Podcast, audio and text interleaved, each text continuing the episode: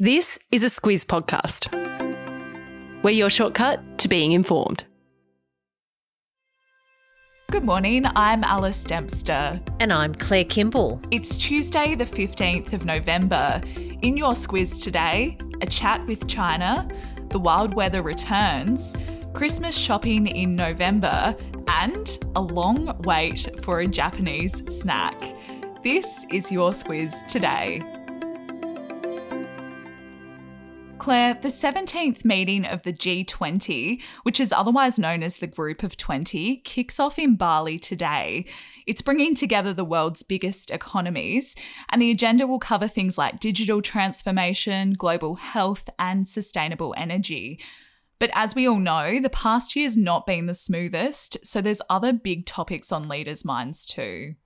There's just a couple of things going on in the world at the moment, Alice, when you think about it. So, look, when it comes to things like inflation, uh, also energy prices across the world in the wake of the war in Ukraine, uh, also what economies are worried about is China's COVID zero policies. That's still having a big impact on supply chains.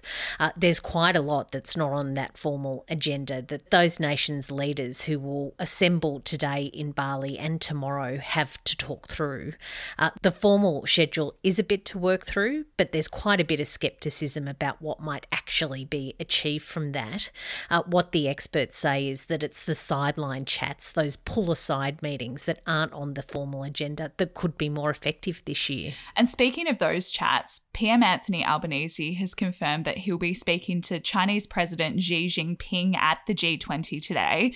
This is the first time in six years that an Aussie PM has had the chance to speak face to face with Xi. So, Prime Minister Scott Morrison got a chance to have a very quick chat to him in 2019, but a proper sit down meeting is something that hasn't been had for quite some time. Mm. Uh, so, what Anthony Albanese wants to do uh, is really talk to him about the situation we find ourselves in with China.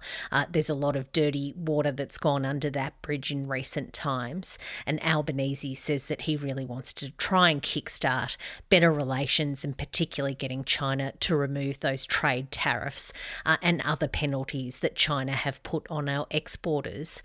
Uh, also around the G20 table uh, will be Joe Biden, who Anthony Albanese has already spoken to, uh, but plenty of others like Rishi Sunak, the new UK Prime Minister, uh, also French President Emmanuel Macron, who he got quite friendly with not that long after he was sworn in as Prime Minister. And Albanese won't get much of a break after all of that. He'll be jumping on a plane and heading straight to Thailand for the APEC Leaders Summit, which is running on Friday and Saturday this week. It seems like just days ago that we were talking about floods in New South Wales Central West, and you'd be right. Floods are back after big dumps of rain across parts of that region. We're talking about areas that were just starting their cleanup after the last round, like in Parkes and Forbes. And what's happened in Eugowra since the weekend is particularly remarkable, Claire. So, just to get your bearings, Eugowra isn't that far from Orange and Canowindra in that part of the state. Uh, what officials said yesterday is that more than 100 rescues were made between midnight and 5am on Monday uh, to get people off the roofs of buildings. Uh, now, Eugowra has a population of 700 people, so that's about 20% of the town that had to be rescued by chopper or by boat. Uh, and then when you look across that region and down to the Victorian border, there's been flooding across that region. Uh, that even affects parts of Albury, where the Murray River is absolutely chock a block. And New South Wales wasn't the only state hit by extreme weather. Victoria recorded flash flooding in several regions too, leading to dozens of rescues by the SES. And in South Australia, storms damaged power lines. They left more than 163,000 homes and businesses without electricity, and some of those will still be waiting until Wednesday for power to be restored. We spoke about this yesterday, Claire, but celebrations in the liberated Ukrainian city of Kherson over the weekend have given way to some pretty grim assessments of what Russian troops left behind. So, Kherson City was occupied for about eight months. Uh, and when you look on a map, it's right against the region that Russian aligned forces already held before the war started. So it's a massive thing that Ukraine now has it under its control. Uh, but already President Vladimir Zelensky says that there's evidence of war crimes being committed there. Uh, that, of course, is yet to be verified by the independent experts. But he says that just a couple of days after being in there, they already have about 400 cases that they can point to uh, of civilians and Ukrainian forces being tortured and killed. Moscow has denied its military has committed war crimes or that they have deliberately targeted civilians. But that's at odds with what a United Nations Commission said last month when it confirmed Russia was behind civilian killings and torture during the war.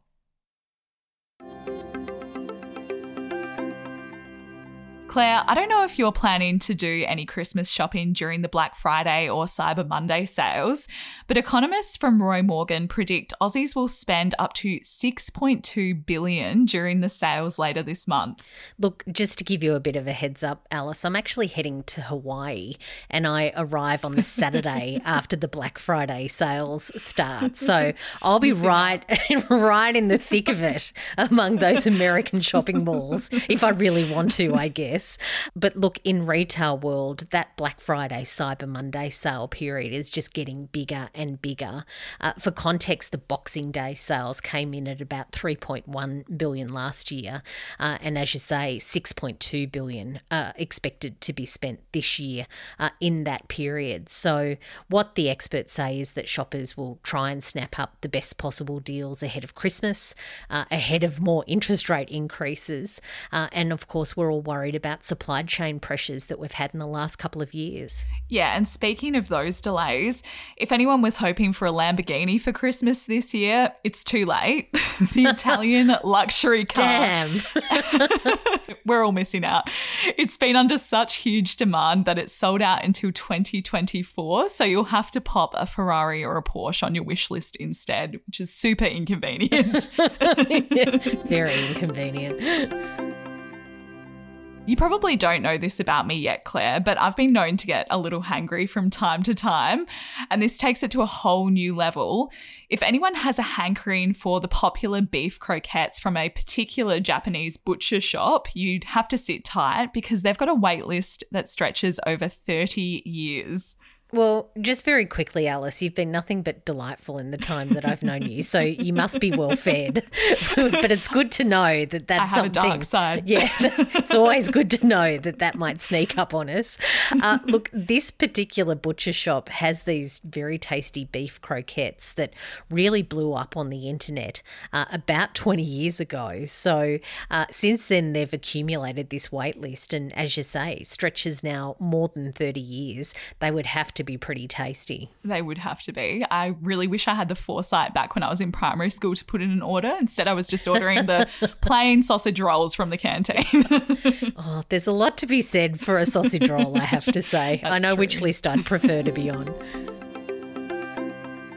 Squiz the day, Claire. The world will hit a new record today that's worth noting. Yeah, so um, according to the United Nations, today is the day that the Earth's population will hit 8 billion people. Uh, so if you're having trouble getting a car parked today, I reckon you can know exactly what that's all about. well, for me, it's waiting in line at the coffee shop where I get impatient. As I just mentioned, I get a bit hangry. So if I have to wait for my coffee and my morning donut, I get really mad. this dark side, we need to explore that a bit more, I reckon. And that's us finished for today. Thank you for listening. We'll be back with you tomorrow.